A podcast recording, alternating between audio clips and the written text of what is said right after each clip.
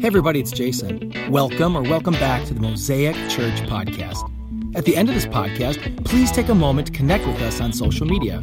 It's a great place to learn more and to see what's happening at Mosaic. Most importantly, hope the following message encourages and inspires you to take a new step on your faith journey. Enjoy. So, my very first home that my wife and I lived in was in Racine, Wisconsin. And for anyone who has not not from Wisconsin or anybody watching right now from out of state, Racine, Wisconsin is a city, county north of Milwaukee. If you grew up in Milwaukee and you thought of Racine, you thought, oh. Did I say north? It's south of Milwaukee. It's hot in here already, right?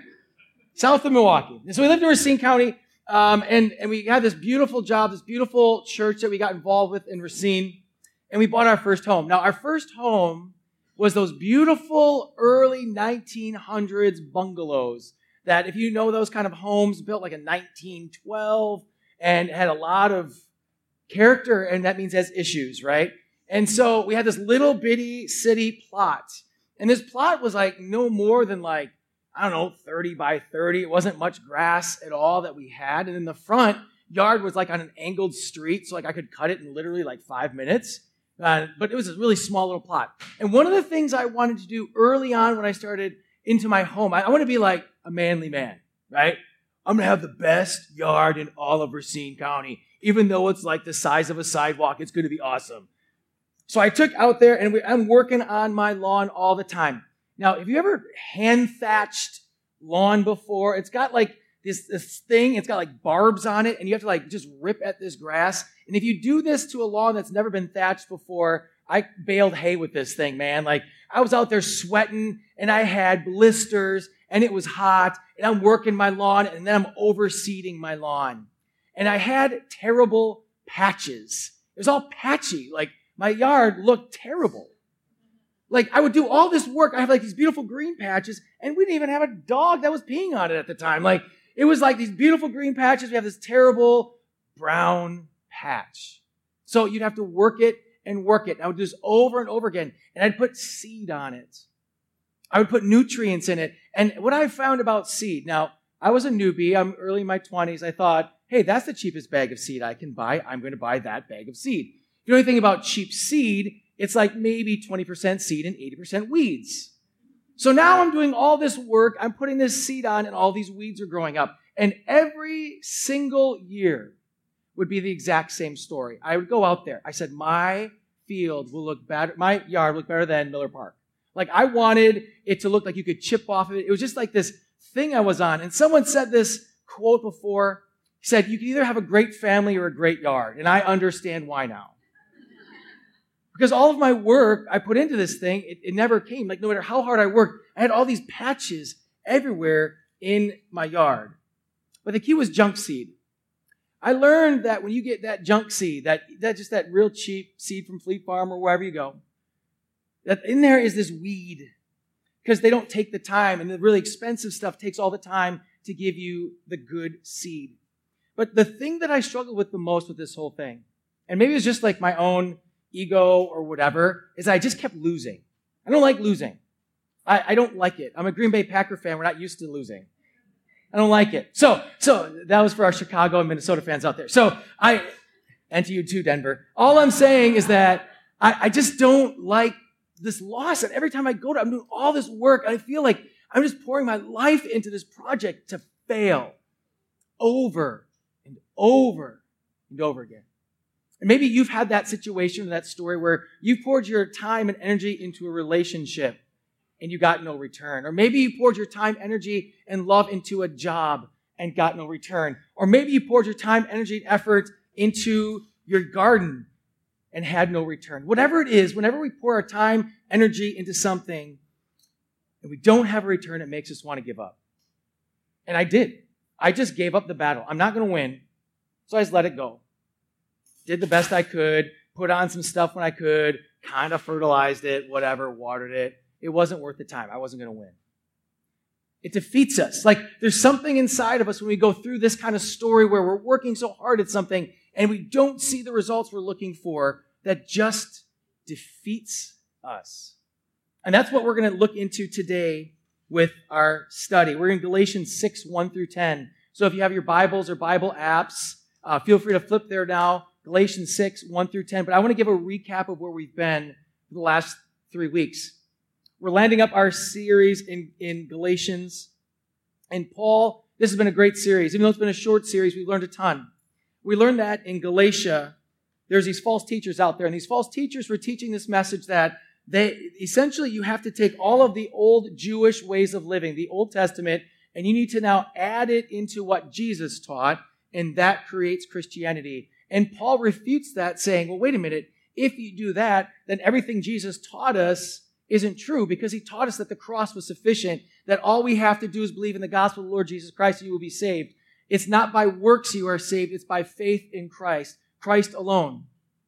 There's a tension there because it was hard because you're adding cultural, you're adding uh, old, like your family's line and lineage of being Jewish. And now you're saying, well, what do you mean all of a sudden we don't have to be Jewish anymore? So all this confusion was happening in Galatia. We then look into the problem that this thinking leads into okay, I am free in Christ, so I get to do whatever I want. Like, now that we're free in Christ, like, I can just keep sinning. Like, we're free, we're forgiven. I'll have to ask Jesus, forgive me. And how cool is this? Boom, I'm good with heaven. Now I'm just going to party hard and live my life the way that I want to. But Paul refutes that. He says, Your freedom that you have all received is for the sake of others. Like, why are we so individualistic? Why are we so about ourselves all the time? We can all agree right now, the tensions in our country, in our world, in our county, in your neighborhood, the tensions that we're feeling, you name the issue of tension right now, is by individualism.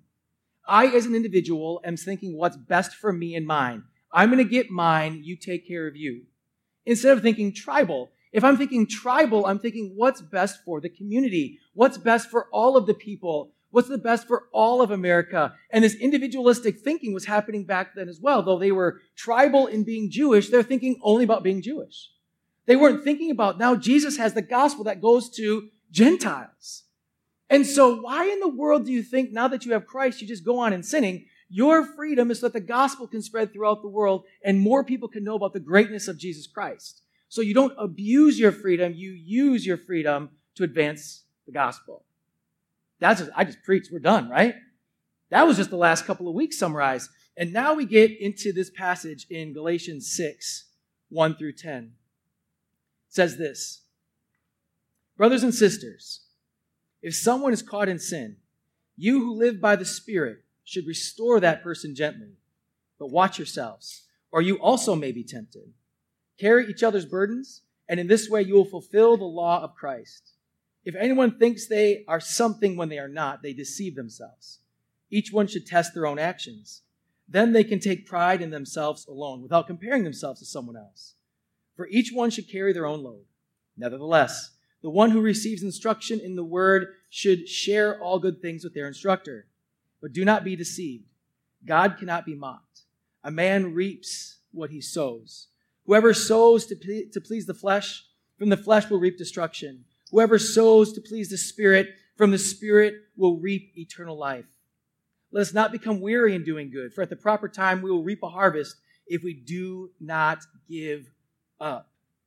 Therefore, as we have opportunity, let us do good to all people, especially to those who belong to the family of believers.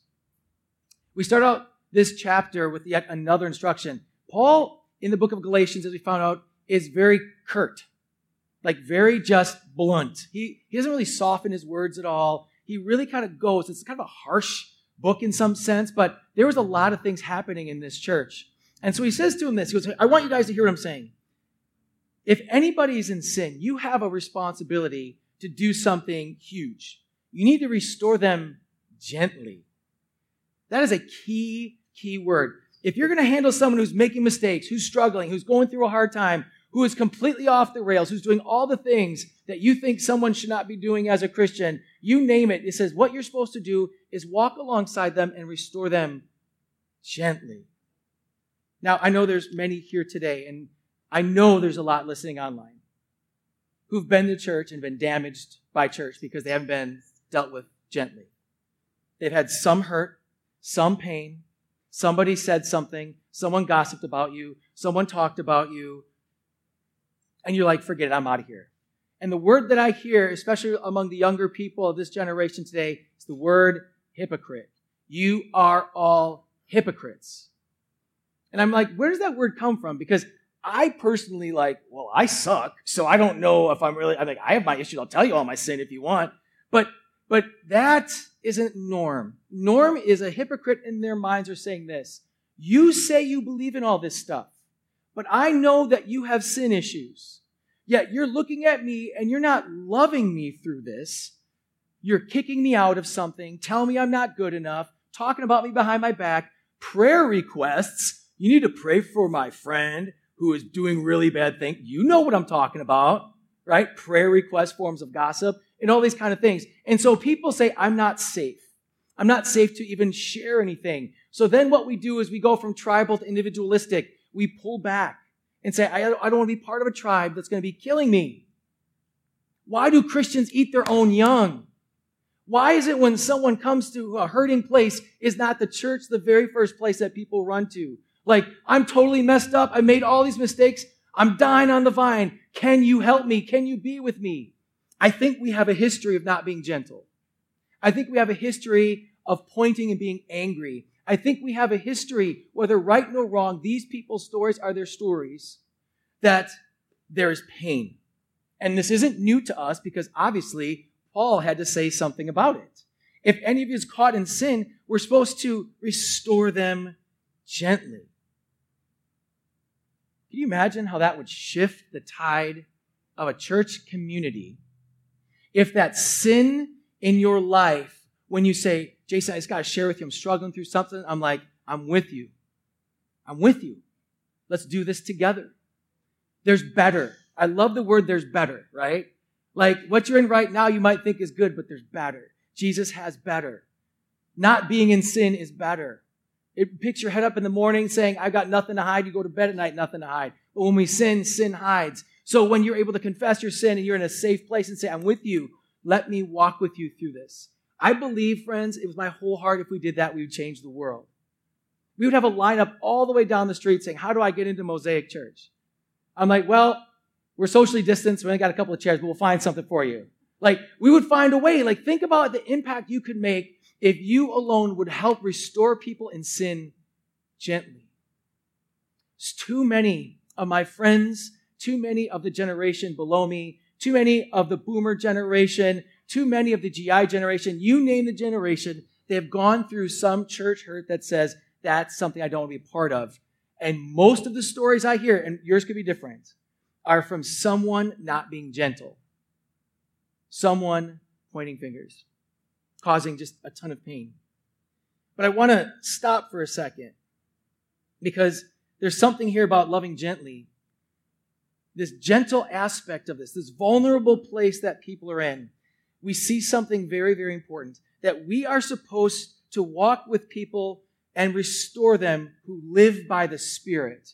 Now, live by the Spirit is a very important word. I'm going to put it back up here on, on the screen for you guys, the first verse brothers and sisters, if someone is caught in sin, you who live by the Spirit should restore that person gently. So maybe there's people who walk in a church who ain't living by the Spirit, flapping their gums, and that caused the pain. Maybe there's a situation that they weren't actually living in the Spirit at all. They don't even, even know Jesus. They just attend the church. And I can tell you from my aspect of being on staff I've seen a whole lot of church drama off of people who are not living by the Spirit. I'm not picking on any church. I'm not picking any denomination. I'm not saying anything like that. You hear my heart what I'm saying right now. I'm saying this. I've been in those conversations when people are accusatory, finger pointing, angry. And I'm like, that is not even like how Jesus talks. So I don't know what you are saying. I mean, if we go back in a day, maybe some of my, my older friends right now remember this, and depending on your church experience. Do you remember if a young girl got pregnant, she got kicked out of the church? Do you remember those days? If a young girl got pregnant, she wasn't married, would get kicked out. You can't be here. We don't want to be seen like that. Where would this girl go? Should we not be the church and love this girl and walk with her and, and for the sake of the gospel of Jesus Christ, do everything we can to love her, love this child, love the dad, love the family, pour our love into her, gently restore that group, that family for the sake of the gospel of Jesus Christ. I had friends who were kicked out. And they're like, I'm done with this. Something was going on in Galatia that Paul had to say this. Because when you look at the fruit of the Spirit, we know how we're supposed to act. So think about this. I want you to weigh this for a second. Fruits of the Spirit. You never heard this before. This is how, when we live by the Spirit, it looks like. It's Galatians 5 22 to 25. But the fruit of the Spirit is love, joy, peace, forbearance, kindness, goodness, faithfulness, gentleness, and self control. Against such things there is no law. Those who belong to Christ Jesus have crucified the flesh and its passions and desires. Since we live by the Spirit, there it is again, right? Live by the Spirit, let us keep step with the Spirit. So if there is some sort of sin that's happening in Galatia, if there's some sort of sin that's happening in any of our lives, the way that we do this is by loving, by being joyful, by being uh, patient, by being peaceful, by being kind, by being good, by being faithful, by being gentle, and holding self control. That's what we're supposed to do. But friends, my friends who've been hurt, my friends are like, I'm done. I've been there, done that. I'm over it. There's more books out right now but I love Jesus and hate the church that I've ever want to see. Because what they're saying is their experience within a gathered group of people was not the experience that they're reading in their Bible. And I'm saying this Paul had the same problem in Galatia, but let's dream for a second. What if every single person who was broken, hurt, and lost went through terrible things? The first place they call in Washington County is Mosaic. And we say, We're here to walk with you through those things. That's our job. I'm not here to judge you, brother. Because according to Jesus, as soon as I start talking about your problems, I got to talk about my problems. So I can't see your problems. Because I got so many problems in my own face. So it's not about who sins more and who sins less. By grace, we are saved by Jesus Christ. That's the whole point Paul's been making this whole time. And now he comes to this and say, this is how you restore people in love. Love, patience, goodness, gentleness, faithfulness. That is the church we should be. That's what we're commanded to do. And if you aren't living in the Spirit, then you don't talk about anything. You don't say, oh, so and so. You don't talk. You don't talk because you're not even living by the Spirit. And you guys know the pain that can be caused when we say things that are not of God. I love this passage because it's so clear. There's no wiggle out of this. We're not going to wiggle out of this one today. We're going to make you squirm a little bit. It's hot in here. It's getting hot. I'm preaching. I'm sweating. Let's do this. Okay. Here we go. We're not going to wiggle out of this. We have to love everybody. We have to love everybody. Everybody. You have to love Democrats and you have to love Republicans and you have to love independents and you have to love whatever we make up in our next election because something's going to be made up. You just got, you got to love. We have to love people we don't agree with. We have to love people we have different viewpoints. We have to love. Love wins. Love wins. And for me as a pastor, and Nick and I have been talking about this quite a bit lately, one of my largest struggles in this painful, painful time is how the church of God is not thinking about the kingdom of God. The church of God is not thinking about the kingdom of God. Let me explain that to you. When Jesus came, if you've read the New Testament, talks about the kingdom of God over and over and over again. Kingdom of God's like this. Kingdom of God's like this. Kingdom of God's like this. And we always think about that as heaven. But then we think of the Lord's Prayer. If you guys know the Lord's Prayer, he ends it, Your will be done on earth as it is in heaven. Your kingdom come, your will be done on earth as in heaven. So, this idea that Jesus came, I'm going to bring you a new way of living. Your human way of living, you guys have lived this way. I'm going to change everything. I'm taking God's way and I'm giving you the opportunity to live God's way right now on earth. That's the kingdom of God. And right now, the struggle that we're having as a church, friends, and this is social media, this is on the news, is that the kingdom of God is not the forthright conversation we're having. Right now, the conversation we're having is the kingdom of man. We're talking about the kingdom of the world. We're talking about the kingdom of the United States of America instead of the kingdom of God. The kingdom of God is the most important thing that we should be focusing on day in and day out because the kingdom of God goes to the fruits of the Spirit. Now, I'm not saying you shouldn't vote. I'm not saying you shouldn't, that you guys know what I'm saying here. I'm saying that the most important thing in our hearts, our minds, and our focus is the kingdom of God because Jesus came and died for it. He came and died for the kingdom of God to come to earth. He brought down the kingdom of God to earth. He gave us the Holy Spirit so that we can bring the kingdom of God into the world. And so the kingdom of God does not concern itself with the kingdom of man. It's concerned with the kingdom of God, which is the gospel of Jesus Christ being spread throughout the nation and the world. There are too many lost people right now, people who don't know Jesus, people who are broken, people who are hurting, people who are saying, I have nowhere to go. Can you please help me? I have too many help me's on my mind to even think about the kingdom of man. Because the kingdom of God rules when you're a follower of Jesus Christ.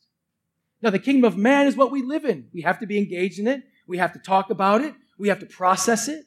Not saying disengage. You guys know what I'm saying. I'm saying that our foremost priority is the kingdom of God. Because then it brings us to the fruits of the Spirit. And then the fruits of the Spirit answer all of our questions, all of our differences, all of our pains, all of our hurts, because it starts with love. It is really hard to love when you post something snarky on Facebook. It's hard to love well.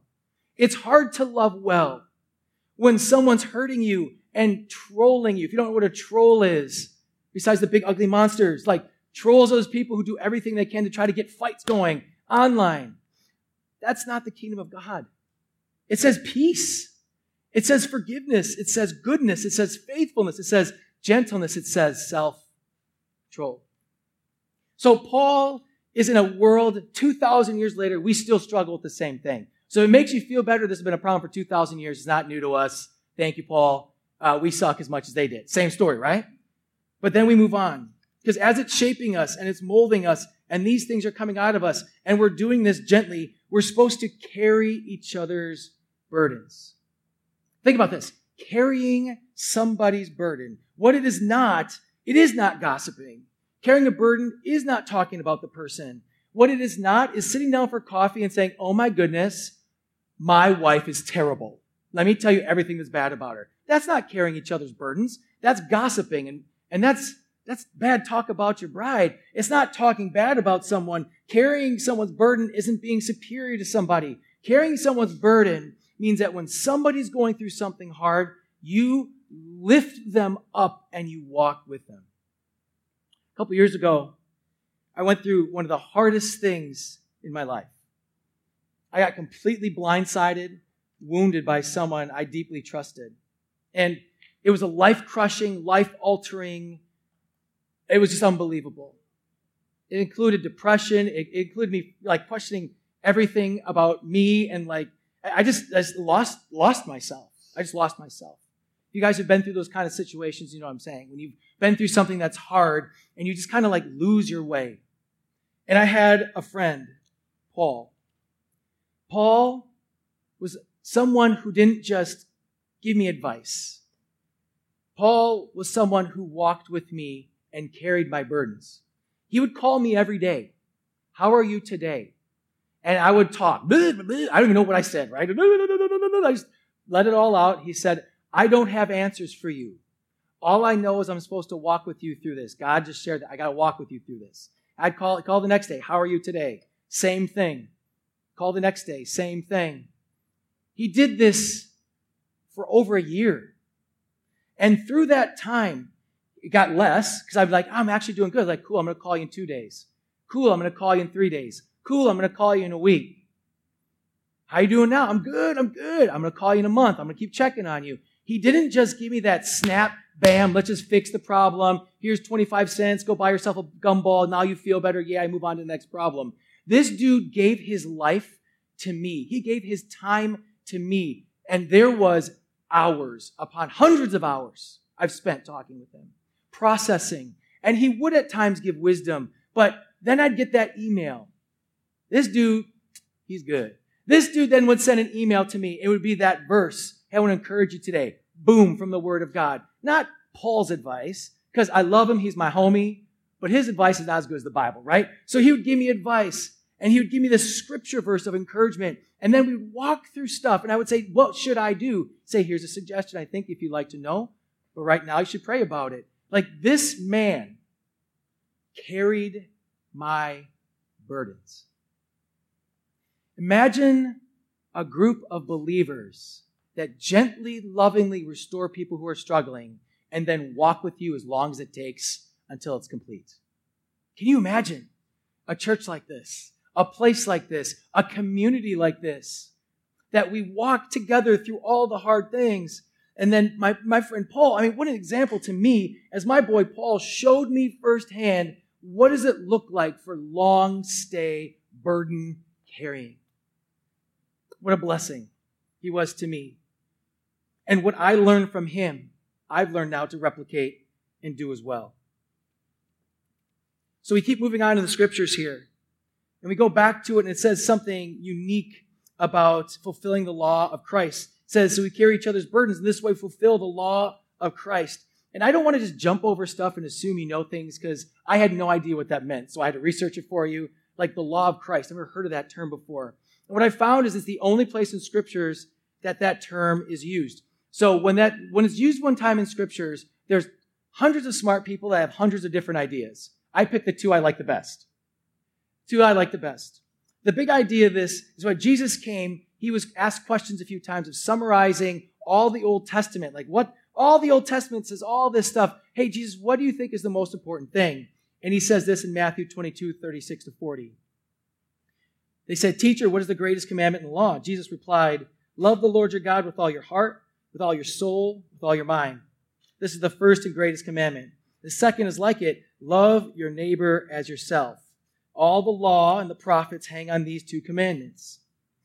So, this idea that we have here is that all of the Old Testament laws that were there, they're saying, what's the most important thing of all of them? He's like, okay, love God and love others. Love your neighbor. Okay, it's simple. Love. Love wins. Love God, love others. He summarizes everything. But then there's this other thought with something he taught we see in John 13, 34 to 35. A new command I give you love one another as I have loved you. So you must love one another. By this, everyone will know that you're my disciples if you love one another. Jesus had this message of love, which is so contradictory to the teachings of the time of the Pharisees. The Pharisees were teaching the Old Testament way of this burden and the weight of doing all these things so God isn't mad at you. Jesus said, You're misunderstanding everything. All of these things, all the Old Testament laws was to show you you can't save yourself. Those things were there to show you that you need a Savior. I'm now here and I'm the Savior, so I'm giving you a new commandment, which is to love. Jesus said, and we talked about it last, uh, two weeks ago, Jesus said, I didn't come to get rid of the old laws, I came to make them complete. So love is now the completion of everything. And so he summarizes it and he addresses this. If you want to fulfill the law of Christ, either we take any of these verses, you want to fulfill the law of Christ, when you carry each other's burdens, you need to love your brother. Love. Love will go back to is gentle, is kind, is forgiving. All those fruits that we were talking about before. So we can see this mathematical problem coming together here as Paul is piecing together these different pieces of a puzzle. If you want to uh, carry each other's burdens, be kind, be gentle, be loving. And again, I can only speak to my friends who have pain, and I too have immense pain from people inside the walls who said, I do, I'm a Christian, I go to, whatever their words were, it wasn't matched up with the fruits of the Spirit. So, friends, wherever you are right now, whatever story you have from the past, whatever story of hurt you have, if you have one, I'm going to ask something bold of you in terms of forgiveness. If they did not do it in the Spirit, I'm asking you to let that go and forgive them. If it was not done the way that we've talked about with love and gentleness and kindness, that advice, that those words, if it wasn't done the way God instructs us, forgive them and release it. Let it go, friends. It's going to haunt you and just keep to weigh you down, but understand they didn't do it right. If someone came to correct you in the spirit and you rejected it, I ask you to consider if they did it correctly, were they maybe showing me something in my life I didn't want to hear at that time? I wasn't ready to receive that message, which is also another way people, that I don't want to hear about that right now. I want to do my own thing, right? But if someone didn't do it the way God calls them to, would you forgive them? Will you let them go and say, when someone approaches me with the fruits of the Spirit, the way I'm supposed to be confronted with my sin. And they love me through it. They walk with me through it. They take time with me through it. They don't say, okay, you're done. What's the next thing? They don't say, just go to a Bible study. They say, I will walk with you through this to the end. When someone does that, then you know it's being done the right way, according to Paul in the scriptures. But that, I'm a very impatient person. I'm assuming some of you are as well. And I'm like, okay, let's the next thing. Let's keep moving. I've had to learn over time that discipleship and living life with people is why churches exist, not creating Sunday gatherings. I love this. I'm glad you're here. I like songs and I'm talking a lot and it's hot, right? But here's the thing. We exist to make disciples and discipleship takes time. And discipleship usually starts with pain. It usually has some area of hurt, struggle, pain, past that says, tell me more of how to be like Jesus. And that story is what we get to do. My favorite thing in the world is discipling people. I like talking. It's super fun, but I'd rather be discipling people. Because when I read my Bible, that's what Jesus told us to do. So when I look at this, if I'm not discipling this way, and if I don't do this right to you, you can call me out on it. If I'm not loving, if I'm not patient, if I'm not kind, if I'm not gentle, if I don't have self control, you call me out. You call Nick out. You call anybody out. This is not the way God would do it. Think of how patient our God is with us, what he did to sacrifice for us that we have eternal life. Why can't we take our precious time to love people well, even through the hard things? Paul, as he's talking, moves on through this. And we could, there's so much richness in this passage. But I, I want to move on to a, a key point here when he talks about reaping what we sow. If you are into health and wellness, I don't know if you guys are health and wellness uh, fans or get into that or anything that you have to put work into. I think one of the most frustrating things about it is that it seems like you're always losing. And I, am in this uh, this running group, and they talk in there, and someone's asking questions about their health and wellness. And someone said, "I'm running all the time, but I keep gaining weight. Is this normal?" And the person said, "You can't outrun your fork." You can't outrun your fork. It's just the truth. Like you got to look what you put in because what I reap is what I sow. Yeah, I can go run 20 miles, but at the same time, I eat 10,000 calories of Big Macs. I'm not going to lose weight. It doesn't work that way. But what we reap is what we sow. And what in our spiritual lives, what we put into our lives is going to grow in you. What we put into our lives, because he has this warning. He says, friends, do not be fooled. Do not be mocked. If you're filling your life with the Spirit of God, the Spirit of God is going to grow out of you. Things are going to come out of you naturally. You're going to be different. You're going to be the one who loves when there's hate, who forgives when there's struggles. You're going to look different. But at the same time, you throw that junk seed into your life, you know, the seed that's got some weeds, those weeds are going to grow. You're going to have a patchy lawn of a spiritual life. And friends who go through hard things, and their worlds fall apart, the first question we got to look at is what is growing in your life? What is the strength that you have in your life? Are you filling your life with that beautiful seed of God that is pouring into our life of love, joy, peace, patience, kindness, goodness, gentleness, self-control? Are all these things are what we're filling our lives with? Or are we filling our lives with junk seed? Small, little, insignificant sins that don't matter. One by one by one. And then we ask the question, where did that come from? I didn't know that was there. When I do, uh, one of my favorite things of all is premarital counseling.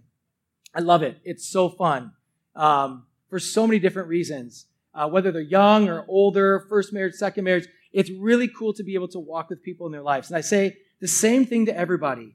And for those who've had to struggle through the pain of divorce, you know, understand this. And I tell this to these young couples. I say, Nobody has ever sat in the chair across me and said, Jason, I can't wait for the day I get divorced. I'm so excited about the day. I mean, we'll get married, sure, but when we get divorced, that's going to be the happiest day of our lives. And so I ask him the question, why do you think people get there? And usually there's, uh, well, they didn't love well. They you know, they've got some ideas. And I said, okay, I'm going to, I'm going to give you a truth of what happens. There's a small crack that starts. Now, this is outside of the big bombastic things that, you know, divide people apart, you know, adultery or whatever. Like this is divide that happens over time. There's a little crack and a little bit of something that ah, I just kind of talk to that girl at work because she's attractive, but I'm not going to really talk to her. There's a crack. And over time, that crack widens. With pressure, the crack gets wider. And as the crack gets wider, it gets bigger and bigger and harder and harder to come back to the center. Every little choice you make matters. Every little junk seed you throw into your ma- marriage will choke it out. You have to put pure, loving seed into your marriage to grow a pure, loving marriage. If you put junk seed in, junk seed will grow. What you reap or what you harvest is what you cast out or what you sow. And so at the tender age of 20 something, I scare them all to death. But the truth is this it's truth. It's one small compromise in relationship, one small compromise in our spiritual life, one small compromise in our job, one small compromise leads to another, leads to another, leads to another. And he, God says, God's not going to be fooled by your game. What you reap is what you sow. You sow to the Spirit, you produce spiritual things. When you are sowing negative things, you grow negative things. Light message for a Sunday morning. But this is how Paul wraps this thing up. He brings it all the way home to say, friends, you gotta hear me. Don't grow tired of doing good.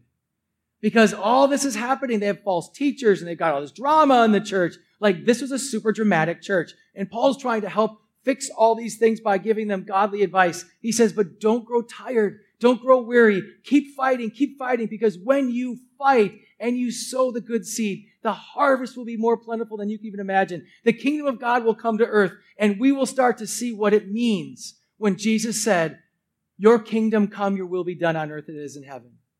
It's a completely different environment. And though our world is not going to get better, the kingdom of God transforms the way we see it. Tough world is nothing new to Christians. It's been going on for 2,000 years. It's been going on different ways. Christians were killed simply because they said they followed Christ. They were fed to lions. They've gone through terrible things. We're just getting shaken because America's been winning for a long time. But we should not be surprised when hard things come because when we have the fruits of the Spirit growing us, we stand in the kingdom of God strong and giving love into a world that so desperately, desperately needs to be loved right now. That's what they crave, it's what they desire. And we bring unity instead of division. That's the kingdom of God. So I want to close up with just three very clear themes to challenge us this week. I want you to take these, world, these words to heart because you have an opportunity to sow something different into the world. Don't think that it's my job to sow love into the world. Because if you do, I'm, we're going to fail. It's not Nick and my job to sow love into the world. It is our job together to sow love into the world. It is our job, our job together as the followers of Christ, united together to sow love. Three things. First, when someone is making mistakes, love them and help them gently. Love them and help them gently. I don't know about you, but a harsh word always puts up my defenses. Like, oh, Jason, you're terrible. Like, oh, thank you. That's super encouraging. Like, nobody wants to hear that. But at the same time, if I'm making huge mistakes in my life and that crack is starting to grow in my life, and a brother does not come alongside me and say, Jason, you got to stop, man. I got you. Which my brothers have and different men in my life at different times. They see the crack forming. got to fix that. And they love me gently. They've changed my life. That's discipleship. So you have this beautiful opportunity when people are making mistakes to love them and help them gently. Two, when people are hurting, carry the burden with them as a typical dude, I have five things you can do to fix the problem. And my wife and I, uh, there's been times we have these conversations. She's like, I don't want you to fix it. I just want you to listen to me. And I'm sitting here like, yeah, I'm going to fix it. Like, just listen to me. I am listening how to fix it. Like, I got, I can fix this, right? Like, there's this fix it mentality inside of me. And that's my natural go-to. And fixing it may be part of the story. But part of the story we don't think about is what does it look like for you to help carry the burden with somebody. Walk with them one month, six months, a year, two years, five, ten. Would you be willing to love people through hardship and carry a burden with them no matter what? Think of how crazy that would be if you've gone through something Once again, hard. thank you so much you for listening. If you live in Southeast nobody there for Wisconsin, we'd love to connect with you at our weekend gathering. could call and For service time, You directions, and to learn more about our vision to ignite Every a Monday of love morning, that Nick and I get transforms our together and community and the world. Visit us at I say a lot of things because I know my man. I'm safe with him, and he's safe with me. Our struggles, what's been going on, what's in my mind. I want to quit. I love this. All those things happen every single Monday. I'm scared. I'm afraid. I'm happy. We can take the mountain. We've had this opportunity to be because we're carrying the burden together through what it means to plant a church. Like it is a joy to be able to have that. Friends, you can do that in other people's lives as well. When people are hurting, carry the burden with them. Finally, what we put in our lives will have results in our lives. What you put into your life will have results. What you reap is what, what you sow is what you're going to reap back. Do you ever think about the fact that when you put destructive things in your life, you're filling yourself with destructive things, that destructive thoughts and destructive things would come out of you? I mean, kind of, if it's how it goes. But if you put loving things, Spirit of God things, life transformative things. You give more out than you take in. You think community versus individual. You think tribal, like this is my tribe. I take care of my community. I love my community. Instead of just thinking about yourself, when you start to think a different way, you start thinking out versus in, you can change the world. So you have an opportunity literally today. You can go on social media and you can sow love. You can call friends and family members and sow love. You have the opportunity to be the fruit of the Spirit for people who are hurting. You have the opportunity literally today to forgive somebody. You have the opportunity today to be a peacemaker when there's drama. You have the opportunity to be the man and woman that Paul's called us to be, which isn't just a churchgoer, but a disciple of Jesus Christ that we can replicate who we are into the world. And there's never been a greater time, I would say. Never a greater time in all of our world, in all of America that I have been a part of. Gen X for life. There's nothing that's been going on in my time that love is more needed than right now. Will you sow love?